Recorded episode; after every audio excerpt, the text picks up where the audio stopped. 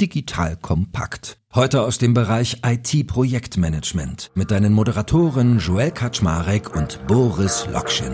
Los geht's.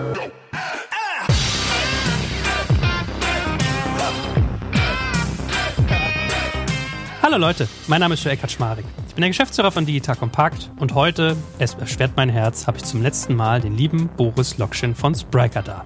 Ihr wisst, Boris hat bei uns immer unter dem Motto Innovate or Die fleißig darüber geredet, wie denn eigentlich Digitalisierung heutzutage vonstatten geht, mit einem besonderen Fokus auf IT-Projektmanagement. Und in unserer letzten Folge haben wir uns vorgenommen, dass wir mal die Kristallkugel anschmeißen und sagen, welche Digitalisierungsgesetze werden eigentlich in der Zukunft noch Bestand haben. Das heißt, wir fangen an mit der Makroebene, gucken uns da mal ein bisschen um und dann deklinieren wir unterschiedliche Punkte mal durch, die wir hier immer wieder besprochen haben, sowas wie Resilienz, Agilität, Methodik, Technologie und und und. Und ganz zum Schluss sagt Boris, weil ich ja nicht nicht wie so ein Klugscheißer wirken möchte, weil das ist ja auch viel Fehler, ja, erzähle ich euch mal, was waren eigentlich meine Top 3 Things done right und was waren meine Top 3 Things done wrong. Ich glaube, es wird eine coole Folge und auch äh, ein lachendes, ein weinendes Auge daher. Von daher, lieber Boris, schön, dass du da bist. Danke, Joel. Danke, danke. Und ja, erstmal vielen Dank für die ganzen Folgen, die wir gemeinsam aufnehmen durften und für alle Zuhörer, die Interesse hatten an dem, was wir hier erzählt haben in den letzten Jahren und besprochen haben und auch für das Feedback und den Zuspruch. Bin mich immer sehr gefreut, von euch allen immer zu hören. Und ja, vorerst mal die letzte Folge hier. Let's go. Genau, also ihr könnt dem lieben Boris auch fleißig weiterschreiben auf LinkedIn und er hört ja nicht auf, weil er es kacke findet. Im Gegenteil, er hat ja Spaß an den Sachen, sondern eher, weil seine Firma wächst und manchmal wächst einem der Erfolg über den Kopf hinweg und er muss sich jetzt auf andere Regionen, teilweise als nur die deutsche, fokussieren. Von daher schreibt ihm gerne weiter. Cool. Boris, fangen wir an. Lass mal mit der Makroebene beginnen. Wenn du so Big Picture mal wirfst auf den Markt, was sind so die wesentlichen Pfosten, die man reinrammen sollte, die du gerade so für wichtig erachtest zu betrachten? Ja, ich glaube, vielleicht so ein bisschen ungewohnterweise habe ich äh, persönlich einen wahrscheinlich eher negativen Blick auf die nächsten paar Jahre zumindest. Ja, ich würde zumindest vorsichtig sein bei dem, wie man ja sein Unternehmen, egal ob das jetzt ein Startup ist oder ob das eine Großunternehmung ist, wie man sie ausrichtet. Ich glaube, die Unsicherheiten mehren sich ja täglich gefühlt, ja, momentan. Nicht ganz überraschend, ja, also da bin ich auch nicht ganz d'accord mit dem, was häufig in der Presse irgendwie erzählt wird, aber ich glaube, es ist schon ähm, relativ klar gewesen, dass wir auf diesen Zyklus zusteuern, äh, ein Stück weit vielleicht auch bewusst zusteuern. Aber Fakt ist, glaube ich, die, die Anzahl der der Makroeinschläge, angefangen natürlich mit dem großen äh, Thema äh, Pandemie, dann gefolgt von Inflation, Rezession, Krieg, jetzt weitere geopolitische Spannungen, die uns wahrscheinlich erwarten in in China Immobilien, zuletzt in den letzten paar Wochen Bankenkrisen und Bankensterben oder Bankruns und, und, und, und, und. Da glaube ich in Summe, ja, wenn man sich das mal anguckt und auch mal überlegt, welches dieser Themen ist irgendwie gefühlt abgeschlossen, welches der Themen ist gefühlt hinter uns oder äh, zeigt jetzt einen deutlich positiven Trend, dann wäre wahrscheinlich nur Corona momentan zu nennen. Aber bei allen anderen Themen äh, scheint es eher schwierig zu sein. Und ich glaube, äh, weil diese Unsicherheitsfaktoren da sind, plus vermutlich ist es auch so ein Kaskadeneffekt, werden wahrscheinlich noch neue Dinge dann dazukommen in den nächsten paar Jahren, sollte man sich eher in seiner Planung darauf vorbereiten, ja, dass eben nicht alles nach Plan läuft, dass es bumpy ist, ja, dass, äh, Real, dass die Realwirtschaft ähm, vielleicht nicht in dem besten Zustand ist, dass auch die Digitalwirtschaft ein Stück weit einen Impact sehen wird, sei es direkt oder indirekt. Ich glaube, das sind so vielleicht so wichtige Premises. Ja, das kann man anders sehen. Ja, also ich bin jetzt grundsätzlich auch lebensoptimistisch, ist nicht falsch verstehen. Aber ich glaube einfach bei der Planung momentan wäre es schon hart an der Grenze zur Fahrlässigkeit, davon auszugehen, dass jetzt irgendwie in den nächsten sechs, neun Monaten alles wieder gut ist. Das wird vermutlich nicht passieren. Fair enough. Dann lass uns doch mal durchdeklinieren, was so wichtige Faktoren sind, die unabhängig davon, ob es jetzt mit der Wirtschaft gut oder schlecht läuft, Bestand haben werden. So, und ich würde sagen, das erste ist ja so eigentlich klassischerweise so ein in den letzten Jahren auch aufgekommenes Thema ist äh, Resilienz. Wie mache ich eigentlich Organisationen resilient? Was ist da so dein kleines Am Jetzt kommt ein kleiner Werbespot. Aufgepasst! Heute möchte ich dir unseren Partner Pendo vorstellen.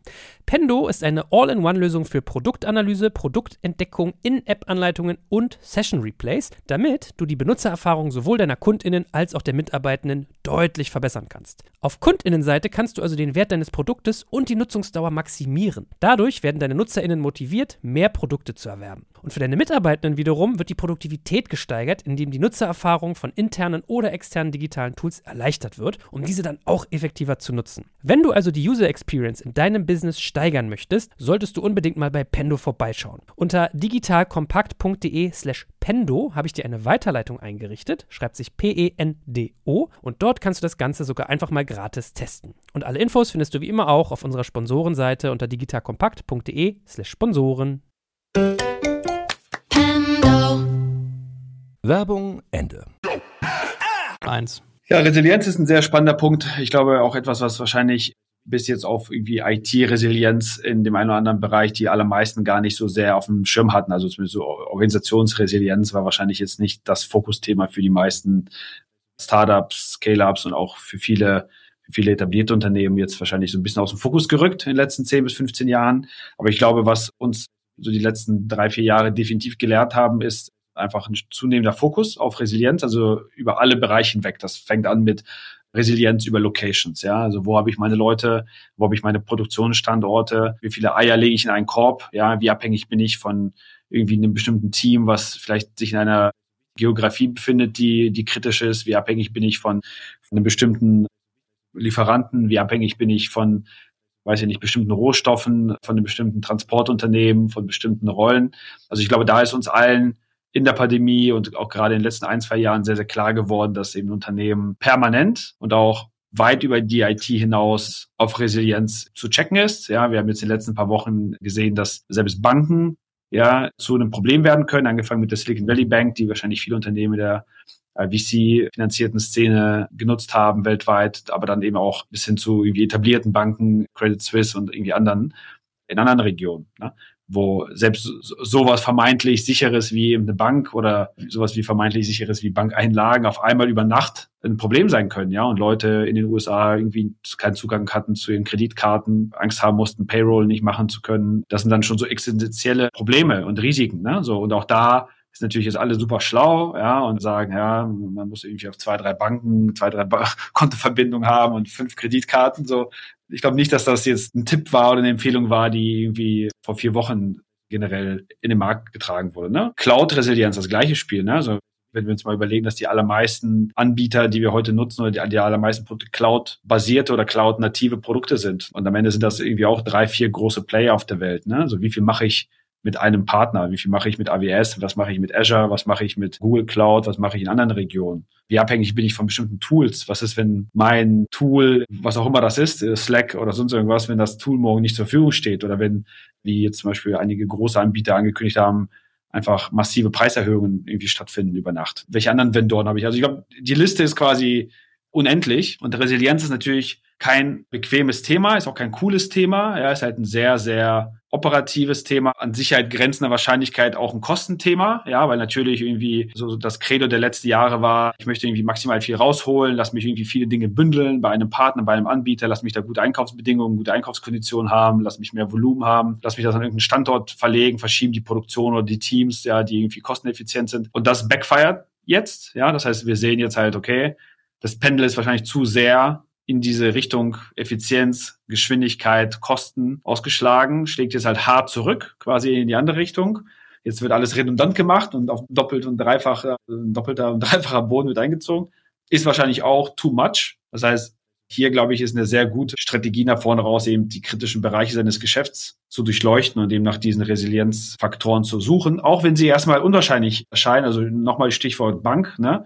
Ist wahrscheinlich für viele sowas, hätte man wahrscheinlich eher nicht auf die Liste gesetzt und gesagt, ach gut, dass die Bank irgendwie ausfällt oder dass mein Stromanbieter keinen Strom liefert, das ist ja komplett unwahrscheinlich, ne? Aber wir sehen ja, dass das irgendwie funktioniert und dass das schon passieren kann. Also da muss man schon sehr kritisch, glaube ich, sein. Heißt dann die Quintessenz, wenn ich Resilienz aufbauen will, muss ich einfach nur vermeiden, große Abhängigkeiten zu produzieren? Oder was ist so das überbordende Schema dahinter? Naja, Abhängigkeiten zu reduzieren kann eine Strategie sein. Das andere ist einfach einen Backup-Plan zu haben. Ja, und sich zu überlegen, okay, ne, also das, das startet ja mit der Frage, was wäre, wenn? Ja, was wäre, wenn das und das nicht da ist? Was wäre, wenn dieser Anbieter morgen nicht mehr zur Verfügung steht? Was wäre, wenn er die Preise massiv erhöht? Was ist, wenn ich keinen Zugriff mehr auf den Service habe? Das ist erstmal die erste Frage, die ich mir stellen muss. Habe ich überhaupt Zugang zu meinen Daten? Kann ich überhaupt mein Geschäft aufrechterhalten? Kann ich meine Kunden weiter bedienen?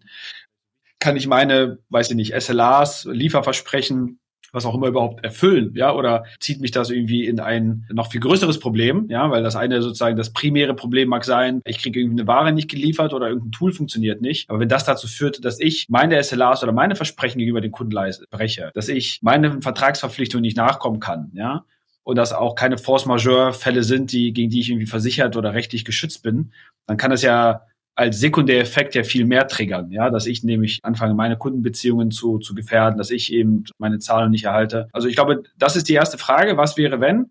Und wie hoch ist das Risiko? Und dann ist es am Ende natürlich eine Betrachtung wie immer im Leben. Ja, welche Versicherungsprämie, also nicht im direkten Sinne, im Sinne von einer, einer, einer Police, ja, aber Versicherungsprämie bin ich bereit dafür zu zahlen, ja. Wie hoch ist der potenzielle Impact? Wenn der Impact irgendwie, wenn das 1-0 ist, mein Geschäft funktioniert nicht, dann ist vielleicht meine Resilienzwilligkeit höher, ja, und ich bin dann eher bereit, dann über eine Backup-Variante irgendwie nachzudenken oder über eine Streuung des Risikos, um es eben dann auf mehrere Partner zu verteilen. Wenn der Impact eben sehr gering ist, ja, dann, dann mag das eben ja, man sollte jetzt nicht irgendwie jeden kleinen Businessprozess im Unternehmen einmal doppelt und dreifach absichern, aber man sollte auf jeden Fall sich über die kritischen Prozesse im Klaren sein. Cool. Kommen wir mal zu den nächsten Themen, die wir üblicherweise hier immer besprochen haben. Vielleicht so eine Trias aus Agilität, Methodik, Organisationsdesign. Fangen wir mal an. Agilität.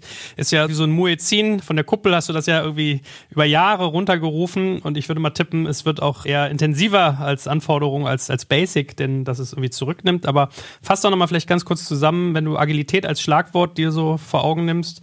Was bedeutet das für dich? Was sind so die wichtigsten Faktoren, die ich als Unternehmen im modernen Zyklus drauf haben sollte? Ja, also genau wie du sagst, ich glaube, Agilität oder vor allem also Business-Agilität ist wahrscheinlich einer der Kernpfeiler von dem Innovate or Die Ansatz. Und ich glaube, auch hier haben wahrscheinlich gerade die letzten zwei, drei Jahre umso mehr gezeigt, dass das wichtiger ist denn je. Ja, wenn man einfach mal ein bisschen gedanklich mal durchgeht, okay, wie oft ja mussten sich Firmen, auch hier wieder breit, also unabhängig jetzt nur von, vom Alter der Firma oder vom, vom Digitalisierungsgrad, wie oft mussten sich Firmen neu erfinden? Ja, wie oft mussten Firmen quasi umschwenken, mussten in der Lage sein, neue Vorgehensweisen zu adaptieren, neue Denkmuster irgendwie zu etablieren, neue Standorte sich zu überlegen, neue Organisationsdesigns, Rollenzuschnitte und, und, und, und, und. Ja, alles, was man so in den Agilitätsbegriff normalerweise rein interpretiert.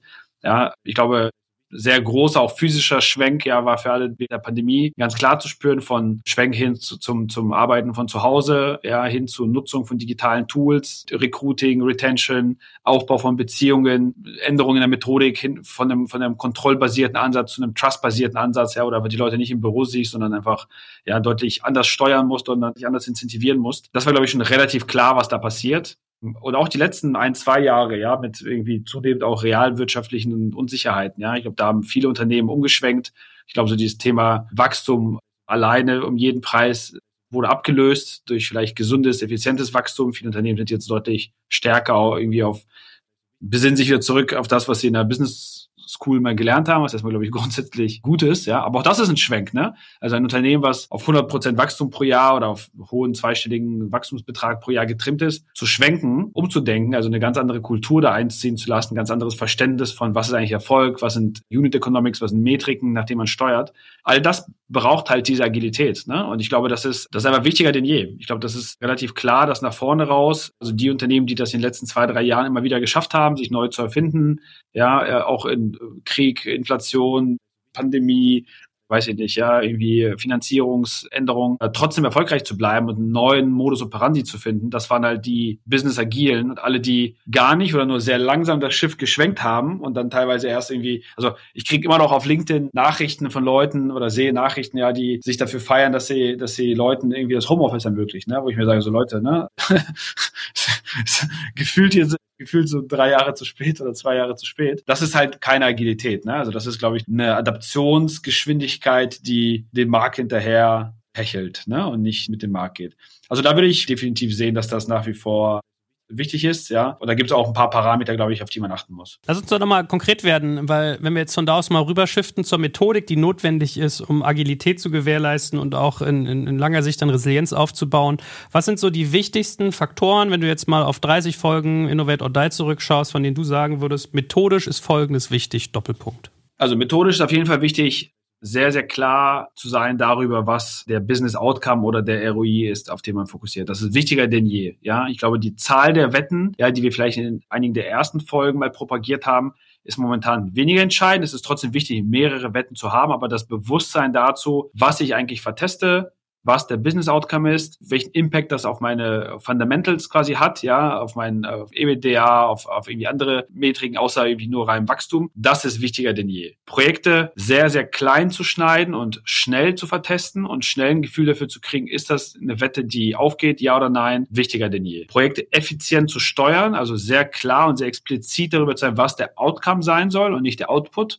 also auch richtig zu messen und richtig zu steuern, wichtiger denn je sie mit richtigen Leuten zu besetzen, wichtiger denn je. Ja? Also das sind so Dinge, die, glaube ich, auf der methodischen Seite definitiv in diesen Agilitätsbegriff hundertprozentig reinfallen. Ja, mega. Ist ja richtig schön konkret. Und was bedeutet das für so eine Organisation dann im Umkehrschluss? Also wie muss eine Organisation strukturiert sein, damit es all diese Sachen, und man merkt, es ist ja wie so eine Kaskade. Ich entwickle eine Methodik, daraus die, die bedarf Agilität und Agilität ist manchmal eine Folge davon und so baue ich Resilienz auf. Was muss dann ein Organisationsdesign leisten, um das zu realisieren, was du gerade beschrieben hast?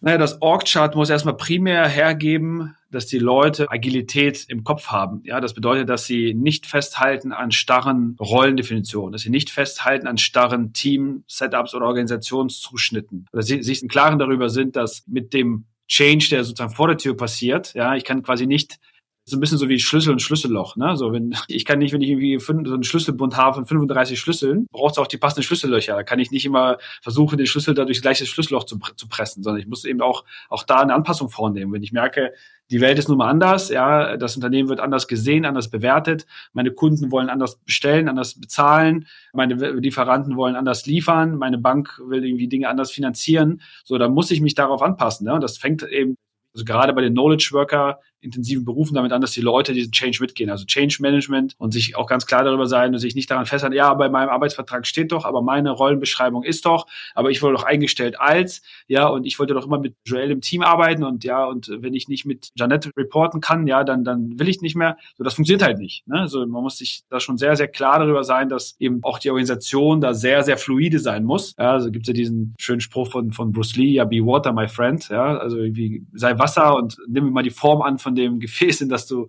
in das du gegossen wirst. Und aber da, auch wenn es so ein bisschen natürlich witzig irgendwie dahergesagt ist, aber am Ende ist es genau das, ne?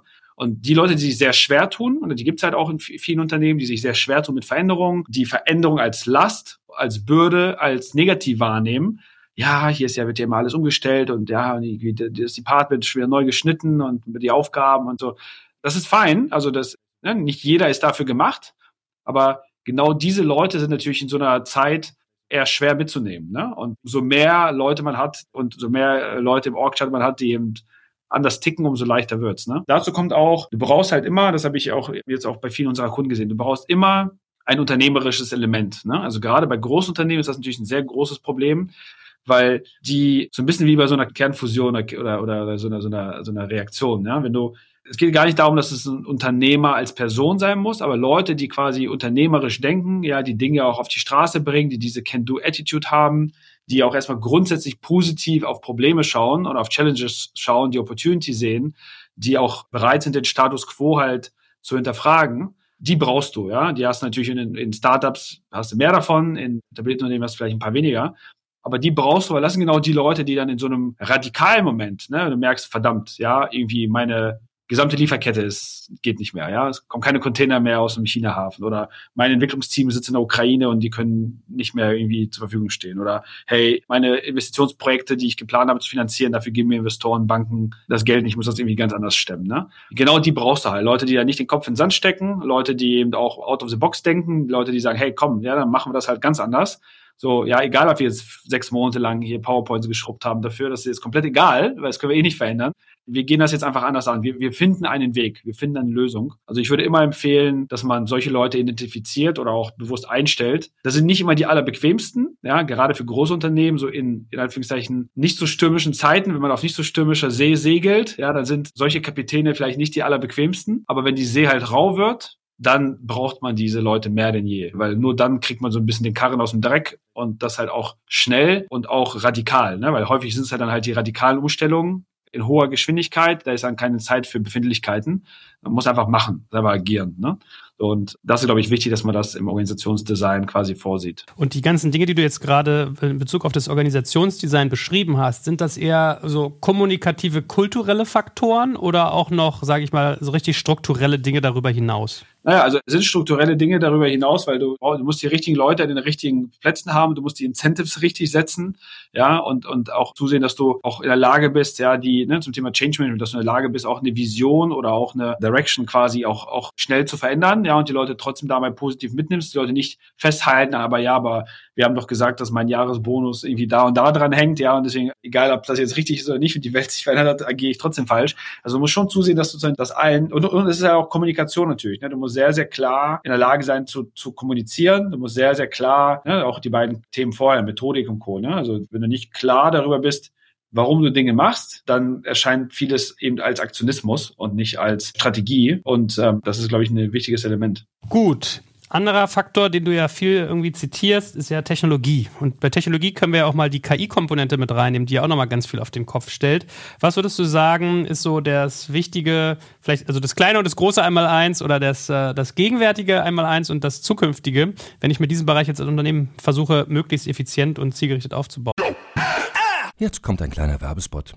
Aufgepasst. Du kennst es doch sicherlich auch. Der Frühling ist im vollen Gange, es müsste mal wieder geputzt werden oder auch ausgemistet. Also wir haben das Thema auf jeden Fall gerade, denn nach unserem großen Live-Treffen von unserem Business Club Makers and Shakers missten wir gerade unseren ganzen Keller aus und dabei gibt es auch Dinge, da habe ich gar keine Lust, die aufwendig ins Internet zu stellen, sondern suche Hilfe. Und zwar haben wir da einen spannenden Partner, den kennst du bestimmt auch schon, denn mit Rebuy kannst du deine gebrauchten Artikel, wie zum Beispiel Bücher, Musik, Filme oder Technik wie Smartphones, HiFi und vieles mehr verkaufen. Komplett stressfrei, ohne lästiges Erstellen von Anzeigen und vor allem ohne stressige Kommunikation mit KäuferInnen. In nur 30 Sekunden findest du heraus, wie viel Geld du für deine Artikel bekommst und wenn ein Artikel im Lager von Rebuy angekommen ist, bekommst du das Geld ganz automatisch schon sechs Tage später ausgezahlt. Also, mach's wie wir, spar dir doch einfach das Text- und Abfotografieren deiner Schätze und besuche direkt Rebuy. Unter digitalkompakt.de slash Rebuy habe ich dir eine Weiterleitung eingerichtet und alle Infos findest du wie immer auch auf unserer Sponsorenseite unter digitalkompakt.de slash Sponsoren. Werbung Ende.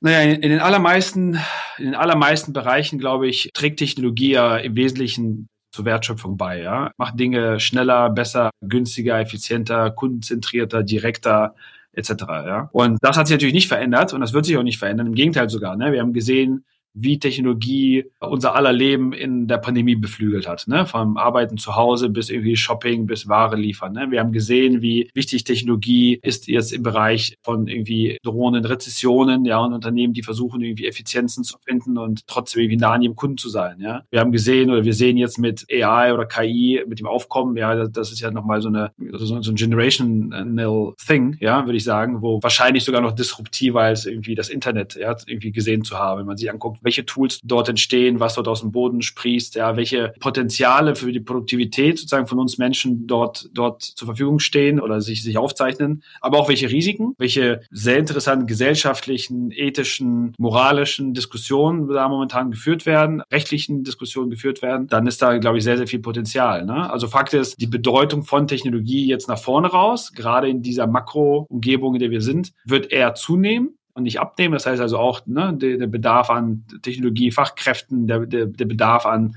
irgendwie Tools und Programmen. So, auch hier gilt dann wieder, ja, der, der Maßstab mag sich geändert haben. Vielleicht macht man nicht jedes Projekt oder nicht jeden MVP, nicht jedes, nicht jede Initiative mehr nur aus Wachstumsgesichtspunkten, sondern eben auch zunehmend auch aus Kostengesichtspunkten. Man möchte Kosten reduzieren, man möchte Effizienzen heben, man möchte Lieferzeiten verkürzen, man möchte näher an den Kunden ran. Das ist alles fein. Das ist gerne das Business Objective. Aber die allermeisten der Dinge werden natürlich durch Technologie enabled.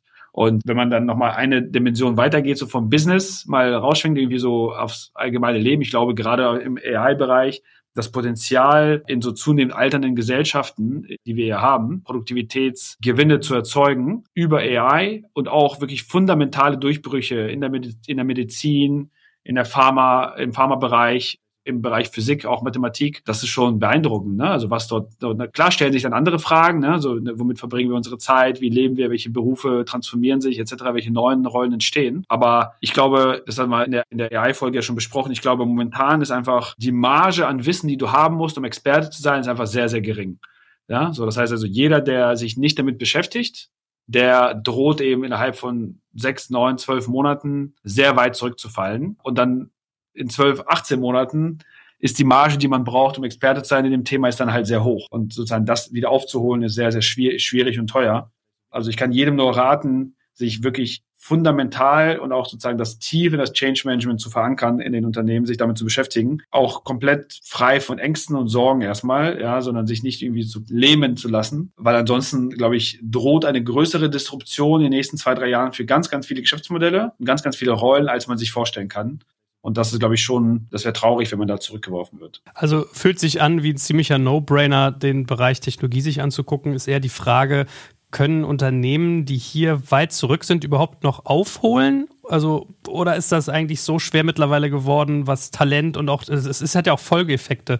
Du musst ja eine Kultur schaffen, um Talente, die in dem Bereich top sind, anzuziehen. Du musst irgendwie innovativ sein, was Remote Work zum Beispiel angeht. Du musst verstehen, welcher Tech-Stack welchen Impetus hat, etc., etc., etc. Glaubst du, dass wenn man hier weit hinten ist, dass man eigentlich noch äh, signifikante Chancen hat, dann wieder zum, zur Führungsriege aufzuschließen? Ja, der Witz ist an der ganzen Geschichte, dass genauso wie für viele andere Bereiche im Leben das Spiel immer wieder von vorn beginnt. Also bleiben wir mal kurz auf diesem AI-Beispiel. Ne? Wir haben ja zum Beispiel in der, in der Commerce oder Digital Commerce Industrie, in der ich jetzt mit Spriker unterwegs bin, gibt es immer so dieses interessante Bild oder die, dieses interessante Beispiel von der Veränderung des Frontends, ja, in den letzten irgendwie 10, 15 Jahren, ne? von einer sehr Desktop-basierten, vom sehr Desktop-basierten Commerce. Als ich angefangen habe mit E-Commerce 2002, 2003, ja, war alles, was wir gemacht und gebaut haben, war Desktop ne, basiert und auch nicht irgendwie flache Monitore, sondern die dicken Schinken. Ja, klar hat sich das sozusagen Frontend und auch diese Denke ja permanent weiterentwickelt zu Mobile, Tablets, Fablets, Wearables, Glasses und und so weiter. Ne? Und wenn du Weltmeister gewesen bist in der, ich sag jetzt mal, desktop-basierten E-Commerce-Generation, ja, so vielleicht so, so die ersten Rocket-Internet-Unternehmen, ja, und dir eine, eine Armee an zum Beispiel SEO-Experten irgendwie, an Desktop-SEO-Experten angehäuft hast, ja, und dort massiv aufgebaut hast, dann war dieser Skill, Frontends bauen, SEO irgendwie machen, in einer Mobile-First-Welt gar nichts mehr wert, ne? oder sehr wenig wert zumindest, ja. Das heißt, du hast wieder komplett von Null angefangen, dir das zu überlegen und, ne, also hast quasi wieder eine neue Chance gehabt, dort Experte zu sein. Wenn du dir dann irgendwie anguckst, wie momentan die Welt funktioniert im Bereich, weiß ich nicht, IoT oder AI, ja, ist quasi der nächste Umbruch. Auch da hast du wieder ein neues Interface, neuen Touchpoint, neues Device. Da wieder vorne dran sein. Es ist egal, ob du in der Desktop-Welt und sogar in der Mobile-Welt hinterher hinkst ja, oder, oder, oder, oder hinterher warst. Jetzt, jetzt geht's jetzt wieder von vorne los. Und das ist bei diesem AI-Beispiel genau das Gleiche. Es ist relativ egal, wenn du dir zum Beispiel überlegst, wir haben ja in vielen Folgen über IT- und Fachkräftemangel gesprochen. Ja? So dieser Need, Software-Engineers zu haben für alles, der sich so in den letzten 10, 15 Jahren entwickelt hat und jeder hat irgendwie Probleme gehabt, egal ob irgendwie großes, attraktives Unternehmen oder weniger attraktives Unternehmen. Wir haben auch viele schöne Folgen dazu irgendwie gemacht. Das ist halt in einer Welt, in der sehr viel Code bis hin zu Business-Applikationen, also die einfachen Sachen sowieso, ne, Webseiten, Shopsysteme, aber auch eben komplexere Applikationen, von jedem geschrieben werden können, wo Code generiert wird, ja, wo du, es gibt so dieses Low-Code, No-Code, ja, Editoren, ja, wo, wo Leute irgendwie mit so Bausteinen dann irgendwie Businesslogik zusammenklingen konnten. Und viele haben gedacht, das ist das nächste große Ding. So, wenn du dir anguckst, was es heute AI-basiert von ChatGPT bis hin zu CodePilot und irgendwie anderen Dingen gibt, wo ein nicht technischer, nicht Developer-User wie vielleicht du und ich komplette Business-Logik erzeugen können über Sprache oder über Texteingabe, Text-to-Code oder Speech-to-Code. Dagegen sieht halt jeder Low-Code-Editor aus wie ein Witz. So, und das wird sich ja, diese Tools werden ja deutlich powerfuler werden. Das heißt also die immer mehr, also ne, diese Abstraktionsschicht, die geedit wird on top of APIs, ja, on top of everything, wird ja immer dicker. Das heißt also, immer, natürlich wirst du weiterhin Software Engineers brauchen. Es wird auch neue Rollen geben. Es wird Leute geben, die natürlich die Language-Modelle bauen müssen. Es wird, es gibt jetzt schon neue Rollen wie Prompt Engineering und so weiter, ne? Also es wird neue Rollen geben aber du wirst halt zunehmend mehr lösen können ohne Developer. So, das heißt also, ja, du warst vielleicht hinterher, du warst vielleicht nicht der attraktivste Arbeitgeber oder warst nicht cool darin, Developer anzuziehen, hast vielleicht keinen coolen CTO gehabt, keine coole Kultur. Egal, das Spiel geht jetzt wieder von vorne los, ne? Und du kannst auch hier wieder relativ einfach, ja, stell ein, zwei Leute ein, mach ein bisschen Content auf LinkedIn, erzeug ein bisschen Bubble, mach ein bisschen Thought Leadership zu dem Thema. Die Marge, die du heute brauchst, um als AI-enabled Arbeitgeber zu wirken, ist sehr, sehr gering, weil einfach alle am Anfang sind. In einem Jahr, in zwei, ja, wird es halt sehr, sehr viel teurer und komplexer. Also das spiegelt immer wieder von vorne los. Also ich würde gerade jetzt eben mehr die Opportunity sehen und überhaupt nicht den Kopf in den Sand stecken, sondern sagen, hey, okay, verdammt, ich habe die vorherigen Phasen nicht cool genutzt, war da vielleicht zu langsam, zu unagil. Aber jetzt, jetzt habe ich den Dreh raus. Ja, also das spiegelt immer wieder von vorne los und das, jetzt gilt, ja, sozusagen, das wieder, wieder zu leveragen. Ne? Gutes äh, Zitat sozusagen, das spiegelt immer von, von vorne los. Und einen letzten Punkt würde ich mit dir gerne noch besprechen, den wir ja auch regelmäßig bei uns auf der Uhr hatten, und das war das Thema Kundinnenzentriertheit. Also Customer Centricity auf Englisch, wo es ja wirklich darum geht, nah am Kunden dran zu sein oder der Kundin und zu verstehen, was die Bedürfnisse sind. Lass doch nochmal da auch einen kleinen Wrap-up machen, bevor wir neugierig auf deine Top 3 Things done right und wrong sind. Ja, also ich glaube, auch das ist ein Punkt, der wahrscheinlich frischer und wichtiger ist denn je nach vorne raus. Denn auch hier, lass uns das mal, mal so ganz konkreten Beispielen beziffern. Ne? Die letzten drei, vier Jahre mit all den Umbrüchen, glaube ich, haben allen gezeigt, dass immer wieder irgendwas passiert und passieren kann und auch passieren wird auf der Welt, was zu Unsicherheit führt. Unsicherheit bedeutet erstmal, dass die Leute in den allermeisten Fällen einfach nichts tun. Ja? Das heißt also, sie, es ist sehr, sehr schwer in Zeiten von Unsicherheit, egal ob das jetzt finanzielle Unsicherheit ist oder pandemische Unsicherheit oder Rezessionsgefahr oder geopolitische Unsicherheit. Was dann erstmal passiert ist, die Leute warten ab. Ja? Keiner will Entscheidungen treffen. Ja, das ist ja so die klassische Managementlehre, ja, irgendwie Entscheidungen im, im Zustand maximaler Unsicherheit. Das ist ja nur das, was Unternehmern äh, häufig so vorbehalten ist. Das ist ja das, was die so gut können müssen und auch können. Ja, aber so, so klassische Manager wollen ja nicht äh, in, in, äh, Entscheidungen treffen auf Basis von unsicheren Faktoren. So, das heißt, das führt dann häufig dazu, dass du eben ganz, ganz viele Probleme bekommst, ja, weil du eben dein Produkt, deine Ware, egal ob das jetzt irgendwie dein Stahl oder dein Gebäude oder sonst irgendwas ist, eben nicht an den Mann bekommst. Also so Stichpunkt irgendwie Neukundengewinnung, Stichpunkt Akquise, ja, von irgendwie neuen, äh, egal ob das jetzt irgendwie ein Digitalprodukt ist oder irgendwie ein physisches Produkt. Das heißt, auch da besinnst du dich dann eben wieder zunehmend zurück auf deine Bestandskunden, versuchst die zu halten, versuchst die happy zu machen, versuchst sicherzustellen, dass die eben auch den Business-Erfolg und den Outcome irgendwie bekommen von dem, was sie sich erhofft haben von ihrem Produkt, dass sie nicht weggehen, dass sie dich pünktlich bezahlen, dass sie dich vielleicht sogar empfehlen, dass du vielleicht sogar ein bisschen mehr mit denen irgendwie machen kannst als äh, normalerweise. Das heißt also, wenn du da eben diese Kundenzentriertheit nicht hast oder sie nicht aufgebaut hast als, als Organisation, dann hast du ein großes Problem. Ja, dann wird es natürlich sehr, sehr schwierig, weil du in Zeiten, in denen du umso mehr darauf angewiesen bist, an dieser Beziehung eben festzuhalten, dann eben das Problem hast, dass du es einfach nicht gelernt hast. Cool, verstanden. Und äh, ich nehme so ein bisschen als Fazit mit, dein Motto äh, Innovate or Die gilt doch eigentlich mehr denn je, oder? Absolut. Also ich glaube, Innovate or Die ist, Innovation ist jetzt hier wirklich ne, auf das genau die Punkte bezogen. Innovate auf der methodischen Seite, Innovate auf der organisatorischen Seite, auf der technologischen Seite, Customer Centricity. Das, was mir persönlich die letzten drei, vier Jahre wirklich sehr, sehr klar gezeigt haben, ist, dass die Halbwertszeit von Wissen und von Erfahrung, gerade in der Digitalindustrie, noch viel kürzer ist als selbst das, was ich gedacht habe. Ja, also dieses Higher for Potential not Experience, wie wir häufig sagen, ist halt umso wichtiger. Also wir prüfen so gut wie fast gar nicht mehr auf Erfahrungen. Das ist einfach nur so ein quasi Commodity-Punkt. Ja, also natürlich irgendwie willst du jetzt sehen, dass Leute irgendwie eine gewisse, eine gewisse Kompetenz mitbringen. Aber so dieses, wenn ich mir so normale Interviewgespräche angucke, die viele Unternehmen machen, die irgendwie 90 Prozent erfahrungsbasiert sind und was hast du denn gemacht und gib mir noch Beispiele dafür, was hast du denn bei der Firma gemacht und was ist denn ein schönes Beispiel hierfür, das machen wir sehr, sehr wenig bis gar nicht mehr. Ne? Sondern wir versuchen hart auf Potenzial, auf wie verhältst du dich in Zeiten von Unsicherheit, wie innovierst du, wie denkst du dir Sachen aus, ja, wie, was tust du in, in dieser Situation, ja. Also quasi immer dann, wenn dein, dein Erfahrungsbuch quasi eine leere Seite hat und keine beschriebene. Von daher ist Innovator Die und jetzt gilt's und alles kommt in Zyklen, glaube ich, nach vorne raus. Trotz dessen, dass ich eher pessimistisch bin auf der Makroseite, ja, oder nicht trotz der, sondern gerade weil ich pessimistisch bin auf der Makroseite, sind das, glaube ich, Prinzipien, die man sich jetzt umso mehr ansehen sollte und implementieren sollte. Ja, cool. Also ich meine, Krise und äh, Herausforderung bedeutet ja auch immer Chance. Von daher kann man es ja an beide Seiten deuten, gerade wenn man wie du positiv gestimmt ist. Und dann mach doch jetzt mal deinen persönlichen Wrap-up. Also wenn du all diese Dinge jetzt mal Revue passieren lässt und wie du es angedroht hast, mal sagst, was waren so drei Dinge, die du sagst, wow, die haben wir wirklich richtig gemacht. Vielleicht manchmal aus Zufall, vielleicht manchmal mit Kalkül. Und was waren Dinge, wo ihr sagt, oh wow, da haben wir Lehrgeld bezahlt, aber das war cool, weil das hat mich weitergebracht. Ja, absolut. Also Du hast ja schon gut anmoderiert. Ne? Also ich glaube, so die letzten, also die Leute, die jetzt die Folgen regelmäßig gehört haben, ja, da will ich nochmal ein bisschen aufräumen mit dem, vielleicht mit dem, mit dem Gedanken, dass irgendwie alles nur so neunmal klug dahergesagt ist, sondern natürlich viele Dinge, die wir gesprochen haben, da haben wir sehr teuer Lehrgeld für bezahlt, entweder direkt oder indirekt, indem wir mit Partner und Kunden gelernt haben. Wir haben natürlich auch den Luxus, quasi so ein Versuchslabor in Anführungszeichen zu haben, ja, also eine, eine Company, die von vornherein natürlich auch viele dieser Prinzipien fundamental getrimmt ist, ja, wo man sehr in, in Rekordgeschwindigkeit Dinge auch ausprobieren kann. und auch droppen kann. Und deswegen ist wahrscheinlich von den drei Dingen, die wir sehr gut gemacht haben, würde ich persönlich für uns claimen, dass wir dieses Zero Politics, Zero Bullshit, wie wir das nennen, das ist etwas, was wir sehr gut implementiert haben. Wir haben sehr stark darauf geachtet, eben nicht zuzulassen, dass wir jegliche Art von Politik oder, oder sozusagen Bullshit-Bingo hier Einzug hält, also dass die Diskussionen immer objektiv geführt werden, dass sie immer egofrei geführt werden, dass du eben, dass du nicht diesen Layer hast, wo du dir Gedanken darüber machen musst, ob das jetzt, ja, wie das jetzt jemand wahrnimmt, ob das jetzt irgendwie das richtig, richtig verpackt ist, ob, ob jetzt jemand traurig darüber ist, sondern wo du eigentlich immer, und das ist halt in Krisensituationen umso wichtiger, ne, dass du in Situationen, der, wo du den maximalen Fokus auf, auf Krisenmanagement oder auf, auf irgendwie Reaktion und nicht Aktion hast, ja, da hast du einfach keine Zeit Zeit für irgendwas anderes. Du kannst dir einfach nicht erlauben, mit Befindlichkeiten umzugehen. Also du musst sicher, sicher sein, dass alle Leute, die jetzt im Raum sind, dass die Entscheidung, die jetzt diskutiert wird oder die Veränderung, die diskutiert wird, dass sie maximal für die Company getroffen wird, ja, dass das einfach, dass das die beste Idee gewinnt, dass die beste Entscheidung gewinnt und nicht die, die am komfortabelsten ist oder die jemanden am wenigsten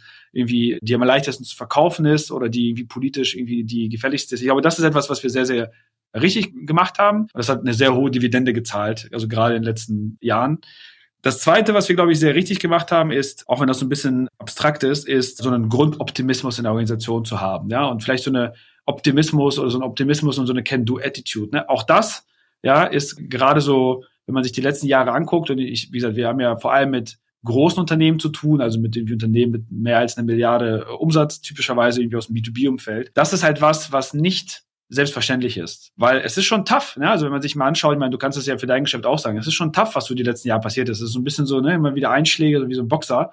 Kriegst du links noch mal eine und rechts noch mal eine und noch mal einen Haken. So, ach, du stehst immer noch. Okay, dann hier auch noch mal, ne? Das ist schon anstrengend. Das ist anstrengend für Gründer, das ist anstrengend für Leadership-Teams, das ist anstrengend für Manager, das ist anstrengend für den einzelnen Mitarbeiter, das ist körperlich anstrengend, das ist physisch anstrengend. Das ist schon alles anstrengend. Ne? Das ist auch nicht immer so, dass du da irgendwie dich auf irgendwie jeden Arbeitstag irgendwie mega freust. Ne? So Dinge laufen nicht nach Plan, ja, Kunden bezahlen nicht, äh, Aufträge kommen nicht rein. Es gibt sehr vieles, ne? Und das sehe ich bei unseren Partnern und Kunden genauso. Und da einfach so einen Grundoptimismus sich zu erhalten, einfach positiv auf die Welt zu schauen, ja, nicht jede Challenge als irgendwie Problem wahrzunehmen. Ich, ich gebe immer so dieses Beispiel intern, auch wenn das auch wieder so ein bisschen vereinfacht ist, aber manchmal helfen diese einfach, weil ich sage immer, das ist so ein bisschen so wie wenn du Arzt bist oder, oder Mechaniker. Keiner kommt zum Arzt und sagt, hallo Herr Doktor, ich wollte nur Bescheid geben, bei mir ist alles gut. Auf Wiedersehen. Ne? Also die Leute kommen halt immer und haben halt ein Problem. Ne? Und auch beim Automechaniker fährt keiner vor und sagt, ja, hallo Joel, übrigens, ja, beim Auto geht super und auf Wiedersehen. Ne? Sondern als Mechaniker kommt halt jeden Tag jemand vorbei und hat halt ein kaputtes Auto. Ne? Und als Arzt hast du irgendwie, weiß ich nicht, 10, 15 Patienten pro Tag und die sind alle krank.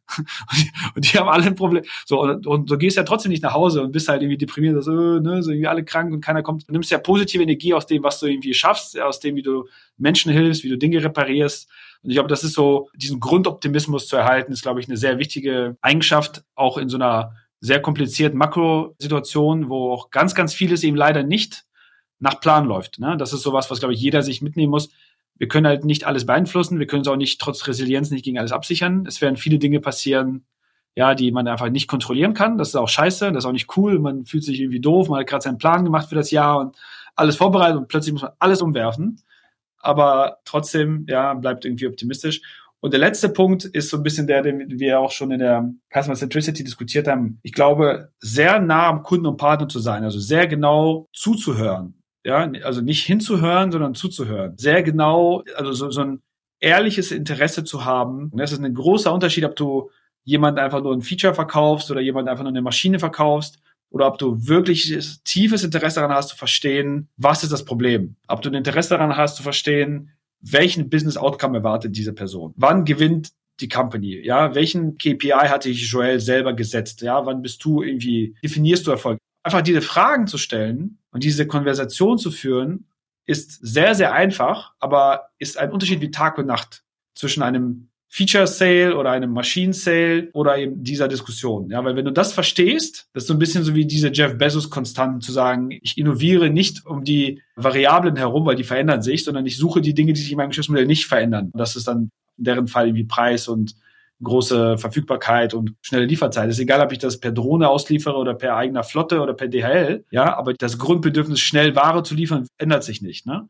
Das ist genauso, wenn du verstehst, was ist irgendwie das Grundbedürfnis von deinem Kunden und von deinem Partner, dann mag heute das Feature A wichtig sein und morgen Feature B. Das spielt keine Rolle, aber du hast halt fundamental zugehört und hast irgendwie verstanden, ja, wie, wie du das Problem algorithmisch angehst. Ich glaube, das sind so Dinge, die drei Dinge, die wir, auf die ich sehr stolz bin, die wir, glaube ich, sehr richtig gemacht haben in den letzten Jahren. Und was waren die drei Dinge, die ihr nicht richtig gemacht habt? Also, ich glaube, was wir gelernt haben und wenn ich so die Zeit zurückdrehen könnte, ich glaube, wir haben jetzt in vielen Folgen darüber gesprochen, wie wichtig dieses Hiring von A-Playern ist, ja, oder wir nennen das Triple-A-Player-Tum, ja, sozusagen innerhalb der, der Firma. Das ist etwas, was, glaube ich, was man gar nicht oft genug akzentuieren kann. Ich glaube, der Impact von einem wirklichen Superstar-Team, von Leuten, die wirklich massiv Capability bringen, ja, die auch unabhängig von ihrer Rolle oder von ihrer Funktion und ihrer Seniorität Eigenschaften an den Tag bringen, ja, die, also wir definieren zum Beispiel AAA-Tum als Striving for Excellence. Ja, das ist eine Eigenschaft so, du willst einfach der Beste sein. Du willst einfach nicht, du gibst dich nicht mit einem durchschnittlichen Resultat zufrieden. Egal was das ist. Code, Präsentation, Kalkulationsmodell, Sales Pitch. Du willst einfach gewinnen. Du willst einfach das Beste abliefern, ja. einem hohen IQ und einem hohen EQ. Gerade in so einer Remote-Welt. Super wichtige Eigenschaften, ja, vor allem für Manager. Die Fähigkeit, strukturiert Probleme zu schneiden, dieses Elefant Carpaccio, wie das wie so schön genannt wird. Ne? Einfach komplexes Problem in so actionable Bits zu dekomprimieren oder zu zerlegen, ja. In einer Welt, in der die Probleme zunehmend komplexer und vernetzter werden und auch jenseits deines eigenen Bereichs irgendwie stattfinden. Zur Kultur beizutragen, ja, die das Unternehmen auch eine Trajectory zu haben, nicht nur irgendwie ein guter Dude heute zu sein, sondern eben auch eine ganz klare Wachstumstrajectory zu haben, die auch idealerweise vom Vektor her sehr allein ist mit der Trajectory, die du deiner Company gibst, egal ob der Vektor jetzt steil ist oder nicht. Das sind alles Eigenschaften, das müssen nicht die sein, also das sind diese Eigenschaften, die wir für uns definiert haben. Die kannst du haben in deinem ersten Job nach der Uni, auch ohne irgendwie Berufsausbildung und die kannst du haben nach 30 Jahren in der Industrie. Die kannst du haben als Developer, als Office Manager, als Finance Accountant oder als Lawyer. Das spielt gar keine Rolle. Die sind komplett unabhängig. Und ich glaube, einen noch besseren Job irgendwie zu machen bei diesem, bei der Auswahl von AAA-Leuten, noch weniger Kompromisse zu machen, noch weniger Leute zu hiren, die wirklich Capacity geben, aber vielleicht nicht unbedingt die Capability oder nicht die Future Trajectory haben. Das ist definitiv ein Learning, ja. Also da, da glaube ich, kann man einfach nicht, nicht oft genug drauf gucken. Das wäre Nummer eins. Ich glaube, Efficiency ist so ein interessanter zweiter Punkt. Efficiency ist natürlich immer sehr schwer zu definieren. Ich glaube, auch das Setup und das Umfeld ist immer entscheidend. Ne? Also gerade jetzt so für die, viele Digitalunternehmen, ja, die aus so einer Zeit von kostenlosem Geld, viel Venture Capital, alle gucken nur auf Growth, auf Wachstum und Co. irgendwie schauen. Dort ähm, nicht jegliche Effizienz irgendwie zu opfern, ja, sondern das immer wieder zu hinterfragen. Ich glaube, das ist definitiv was. Also ne, man ist dann hinterher immer schlauer. Das ist etwas, wo ich sagen würde, hey, wenn ich jetzt die Zeit zurückdrehen würde, ja, wären sicherlich noch mehr Fokus auf bestimmte Unit Economics auch so über das Standardzeit hinaus irgendwie sinnvoll. Auch zum Preis von irgendwie Kompromissen, die man dann vielleicht eingehen würde, irgendwie bei Wachstum und Co. Und der dritte Punkt leitet sich so ein bisschen daraus ab. Ich glaube, was wir sehr stark gelernt haben, ist, dass man sollte Dinge nur dann skalieren, die zumindest halbwegs proven sind. Also Skalierung von unvertesteten oder sich nicht bewiesenen Prozessen oder Arbeitsschritten oder Rollen ist keine so gute Idee. Ja, weil das zu sehr viel Chaos führt, zu sehr viel Umbau, Rückbau, Neudenken. Das ist ja nicht, ne, also es ist sehr temptating, ja, gerade wenn man irgendwie in, in Zeiten von so hochexplosivem Wachstum, ja, in denen auch wir zum Beispiel waren, ja, mit Wachstum in der Produktlinie, geografisch, personell, ne, sozusagen Umsatz. So, das ist sehr, sehr temptating, einfach viele Dinge mit, mit mehr zu lösen. Mehr kann mehr Personal sein, mehr Kapital, mehr whatever, ja, mehr Features.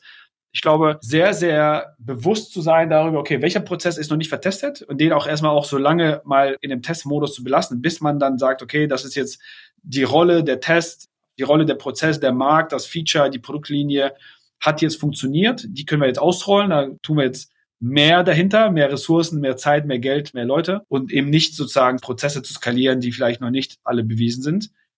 Klar, man nimmt sich so ein bisschen die Fähigkeit dadurch auch, man hat ein bisschen weniger Chips auf dem Tisch, ja, vielleicht so mit dem Roulette-Beispiel zu bleiben, ja. Man hat natürlich so, wenn man aus der Schrotflinte schießt, hat man immer die Möglichkeit, dann trotzdem irgendwie was zu treffen. Aber es ist in den meisten Fällen ist so der Net-Effekt von der Organisationsdisruption, die man erzeugt, von den auch negativ versuchen, ja, von dem Umbau und Rückbau rechtfertigt sehr, sehr selten die Kosten. Also ich sage nicht, man sollte weniger Wetten machen, man sollte nur sehr bewusst darüber sein, was ist eine Wette, die auch klar isoliert als Wetten zu halten und was ist eben ein Prozess oder ein Arbeitsschritt, den man skalieren kann, weil ansonsten läuft man eben auch in diese Effizienzspirale unnötigerweise rein. Also das sind so drei Dinge, Scale, AAA Hiring, Efficiency, die, glaube ich, uns aufgefallen sind in den letzten Jahren, die trotz aller Agilität und trotz verinnerlichter Innovate or Die Prinzipien, ja, wir hätten sicherlich auch noch mal besser lösen können. Lieber Boris, dann äh, ganz herzlichen Dank für 30 plus eine tolle Folgen mit dir und natürlich heute im Besonderen diesen schönen Wrap-up. Bestimmt kommst du noch mal so zu uns, aber für heute endet mal ein spannendes Kapitel, für das ich dir sehr danke und äh, hey, viel Erfolg dir und bleib gesund. Danke, Joel. Hat mir sehr viel Spaß gemacht mit dir. Danke fürs Zuhören beim Digital Kompakt Podcast. Du merkst, hier ziehst du massig Wissen für dich und dein Unternehmen heraus. Wenn du mit uns noch erfolgreicher werden möchtest, abonniere uns auf den gängigen Podcast-Plattformen. Und hey, je größer wir werden, desto mehr Menschen können wir helfen. Also erzähl doch auch deinen Kolleginnen und Kollegen von uns. Bis zum nächsten Mal.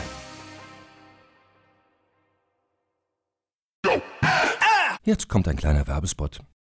Aufgepasst! Bist du auf der Suche nach einem Profi, der für dich komplexe Geodaten sinnvoll integriert und sie auf interaktiven Karten visualisiert? Dann möchte ich dir unseren Partner Nucubator vorstellen. Das Ziel vom Nucubator-Team ist es, dich bei der Prozessdigitalisierung zu unterstützen und aus den ganzen täglich anfallenden Geodaten einen echten, nutzerfreundlichen Mehrwert zu schaffen. Dabei geht Nucubator ganz besonders auf deine Anforderungen ein, um die Software zu bauen, die deine USPs digital widerspiegelt und den NutzerInnen der Software den größtmöglichen Nutzen liefert. Und um um das für möglichst viele Betriebssysteme, Geräte und Anwendungsfälle umzusetzen, setzt das Nucubator-Team auf etablierte Webtechnologien, mit denen sie schnelle und effiziente Anwendungen für Desktop und mobile Geräte entwickeln. Geodatenvisualisierung ist für Unternehmen in vielen verschiedenen Branchen relevant, zum Beispiel auch in den Bereichen Tourismus, Logistik und im Außendienst. So wurde zum Beispiel bereits ein digitales Smart Farming Tool für die Agrarwirtschaft gebaut, mit dem Satellitenbilder, Wetterdaten und Standortdaten interaktiv verarbeitet werden. Nucubator baut dabei nicht nur Kartenlösungen, sondern entwickelt für dich maßgeschneiderte Webanwendungen und Apps.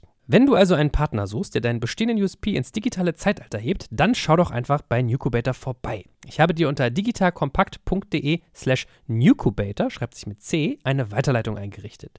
Und wie immer findest du alle Infos auch auf unserer Sponsorenseite unter digitalkompakt.de slash Sponsoren. Werbung Ende.